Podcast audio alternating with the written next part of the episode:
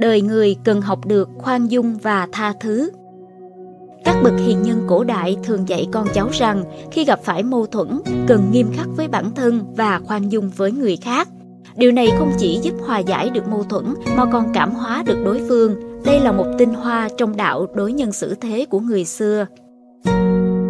Phạm Thuần Nhân là đại thần, học giả lỗi lạc thời Bắc Tống. Dưới ảnh hưởng của cha là danh thần Phạm Trọng Im, ông từ khi sinh ra đã tu thân dưỡng tính, đối với chuyện ăn uống thì rất đơn giản, không kén chọn, đòi hỏi. Mỗi ngày sau khi từ cửa quan trở về nhà, ông có thói quen lập tức thay quần áo vải thô để mặc. Từ lúc còn nhỏ đến khi về già, từ khi làm quan nhỏ đến khi làm quan lớn, ông đều luôn luôn như thế. Phạm Thuần Nhân thường xuyên nhắc nhở các con rằng dù là kẻ ngu dốt nhất cũng có thể hết sức sáng suốt khi quở trách người khác. Còn người thông minh cũng có thể vô cùng hồ đồ trong lúc tự tha thứ cho lỗi lầm của bản thân mình. Vì vậy, nếu các con có thể lấy tâm trách người để trách mình và khoan dung tha thứ cho người khác như khi tha thứ cho chính bản thân mình, thì các con có thể trở thành bậc thánh hiền. Có lần một người học trò xin Phạm Thuần Nhân cho mình một lời khuyên về đối nhân xử thế. Ông trả lời, chỉ có cần kiệm mới có thể bồi dưỡng liêm sĩ, chỉ có khoan dung tha thứ mới có thể trở thành người nhân đức. Học trò của khổng tử là tử cống từng hỏi ông rằng Thưa thầy, có hay không có một chữ mà có thể làm nguyên tắc khiến con người cả đời làm theo?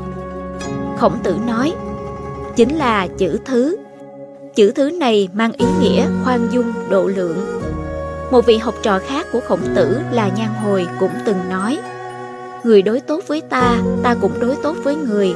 Người không đối tốt với ta, ta vẫn đối tốt với người.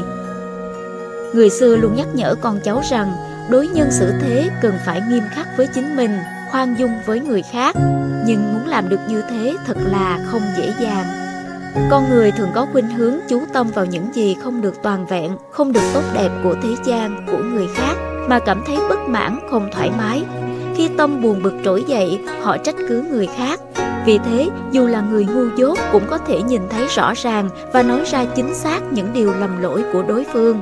Nhưng khi người thông minh tự kiểm điểm những lỗi lầm và thiếu sót của bản thân mình, họ thường rất hồ đồ và gặp rất nhiều khó khăn, gần như không tự nhận thức ra được.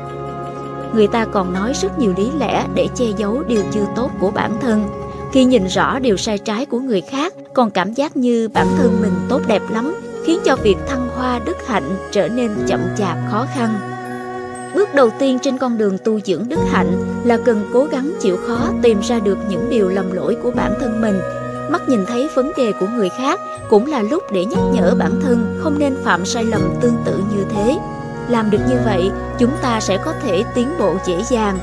Thời thời khắc khắc nhìn vào bản thân, dùng rất nhiều dũng khí và nghị lực để thay đổi bản thân, như vậy mới có thể đạt tới cảnh giới tinh thần cao hơn nữa.